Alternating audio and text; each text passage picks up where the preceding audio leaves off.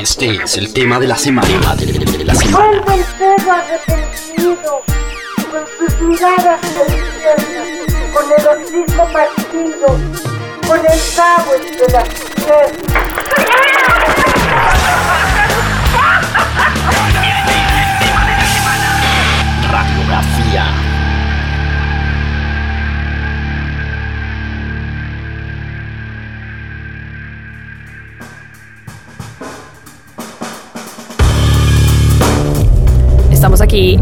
Rock al Parque en el último día eh, del festival. El cierre de la tarima eco fue Marilina Bertoldi. Eh, no hemos podido verla en vivo porque no es fácil verla en vivo. Eh, y la última entrevista que hice en Colombia fue a Luca Boschi. ¿sí? Entonces estamos intentando salir de los argentinos, que poner un poco más de México y todo, pero ha sido imposible. Entonces lo primero que te quería preguntar es, ¿cómo sientes tú este florecer de la, de la... ¿Sientes que es un florecer? ¿Está pasando algo con la movida argentina musical?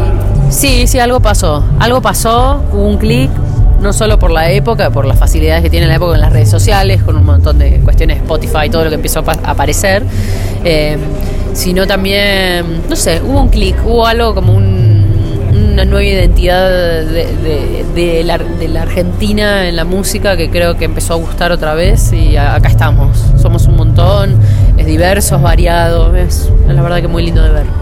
Bueno, yo diría que en tu caso, por ejemplo, Luca, yo le decía, uno sabe que es de Argentina y tiene como unos, eh, usted señálemelo, que también tiene, como, no sé, hay algo en el sonido que uno sabe que son de Argentina, pues tú por el acento, etcétera, pero tu puesta en escena y como lo que tú estás haciendo desde hace un rato sí que me parece que es una propuesta arriesgada, experimental y cuento un poco. Sobre todo, estaba ahorita hablando en el festival de Reciclarte, saliste con un formato de banda completa, pero aquí saliste con un formato que quisiera que nos contaras con tus propias palabras cómo fue el formato y que nos contaras un poco cómo decides quién toca qué, qué tocas tú sola, qué tocas con quién, cómo, cómo es ese proceso.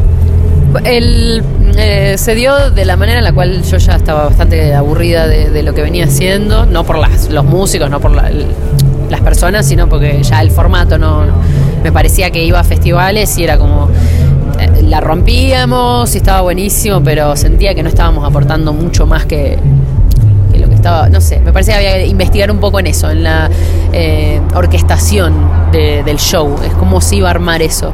Eh, entonces nos juntamos con Edu Jardina, que es el baterista, que es la persona que me acompaña en el dúo set que así lo llamo, eh, donde la búsqueda fue como se me ocurre que la versión de este tema tiene que ir por acá, eh, hay que reversionar todos los temas para adaptarlos a un formato de este estilo y vamos a divertirnos viendo qué queremos tocar en ese momento. Por suerte los dos nos podemos pasar los instrumentos, así que nos permite un poco eso eh, y me parecía que eso le podía dar como un toque de algo distinto al rock, que sí está muy encallado en un formato y está bueno empezar a investigar un poquitito por afuera de las cosas que, viste, como que el rock se pone a veces muy en, esto se puede hacer, esto no se puede hacer. El rock no puede hacer esto, ¿viste? Y es lindo poder empezar a decir, bueno, sí, nosotros también podemos tirar una pista de repente o podemos tocar unas teclas y, y nada más y un montón de cosas que empiezan a suceder por ejemplo, me pasó algo y es que le estaba chateando con un amigo preguntándole por el formato allá y le dije, a mí me recuerda un poco a Draco Rosa. Me encanta. Y diez minutos más tarde tocaste un cover de Más y Más. Entonces, a él se le pregunta, oye, pero la gente está esperando ver las canciones para cantarlas clásicas y tú vienes y experimentas, entonces, ¿qué, sientes frente a eso? Sí, cambió todo. Eh, eso me parecía, es lo que más miedo me daba, digamos, como medio jugado, eh, porque bueno, uno espera escuchar las versiones de los temas como le gustan, pero sí, sí, me parecía más divertido, es como otra cosa más del formato que me parece que lo hace particular y estoy feliz de, de poder estar haciéndolo. Es divertido, es divertido porque te cansas un poco de las canciones tal cual son. Eh, a mí me pasa al menos, así que ahora estoy haciendo las versiones que me divierten un montón. y por ejemplo, vimos ahí, pues había una fanaticada y para nosotros, los de la tercera edad, mentiras, ah. es, es un poco difícil leer cómo llegan a los fans. Hubo varios grupos acá que tú dices, no fue internet, ¿sí?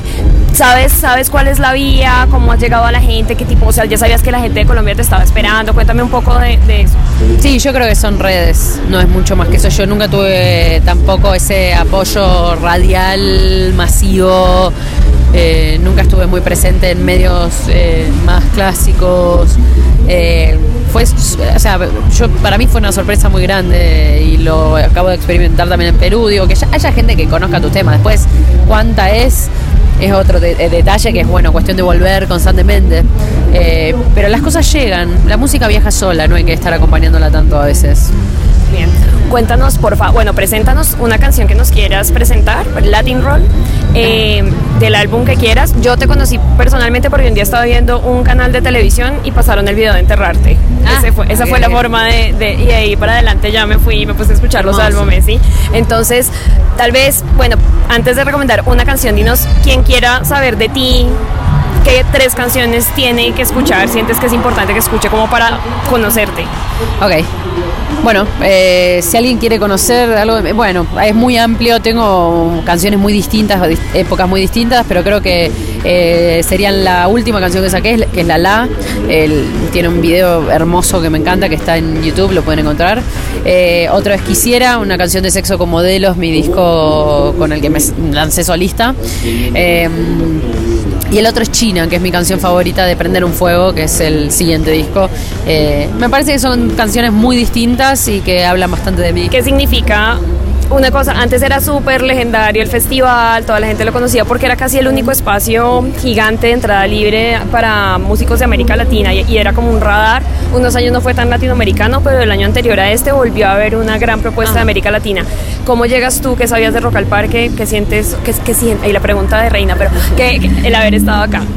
Estar acá es... Eh, es, es, finalmente Yo hacía mucho que quería estar acá, así que para mí es un, un sueño hecho realidad estar en este festival que eh, sin vivir acá y sin haber venido uno lo conoce, lo conoce el rock al parque, lo conoces eh, y como artista de rock obviamente para mí siempre fue como un gran objetivo llegar acá.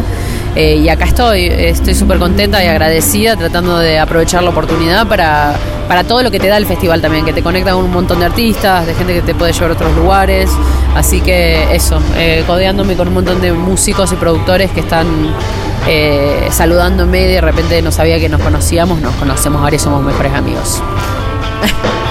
Hola, soy Marilina Bertoldi, le mando un saludo a toda la gente de Latin Roll, refresca tu lengua. Latinroll.com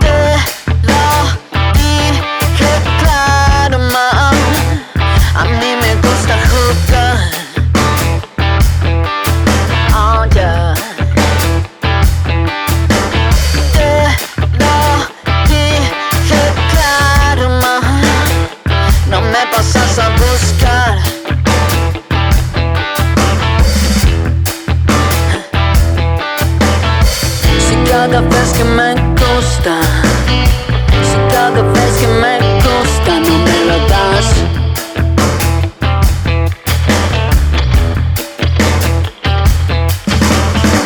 Σε και te gusta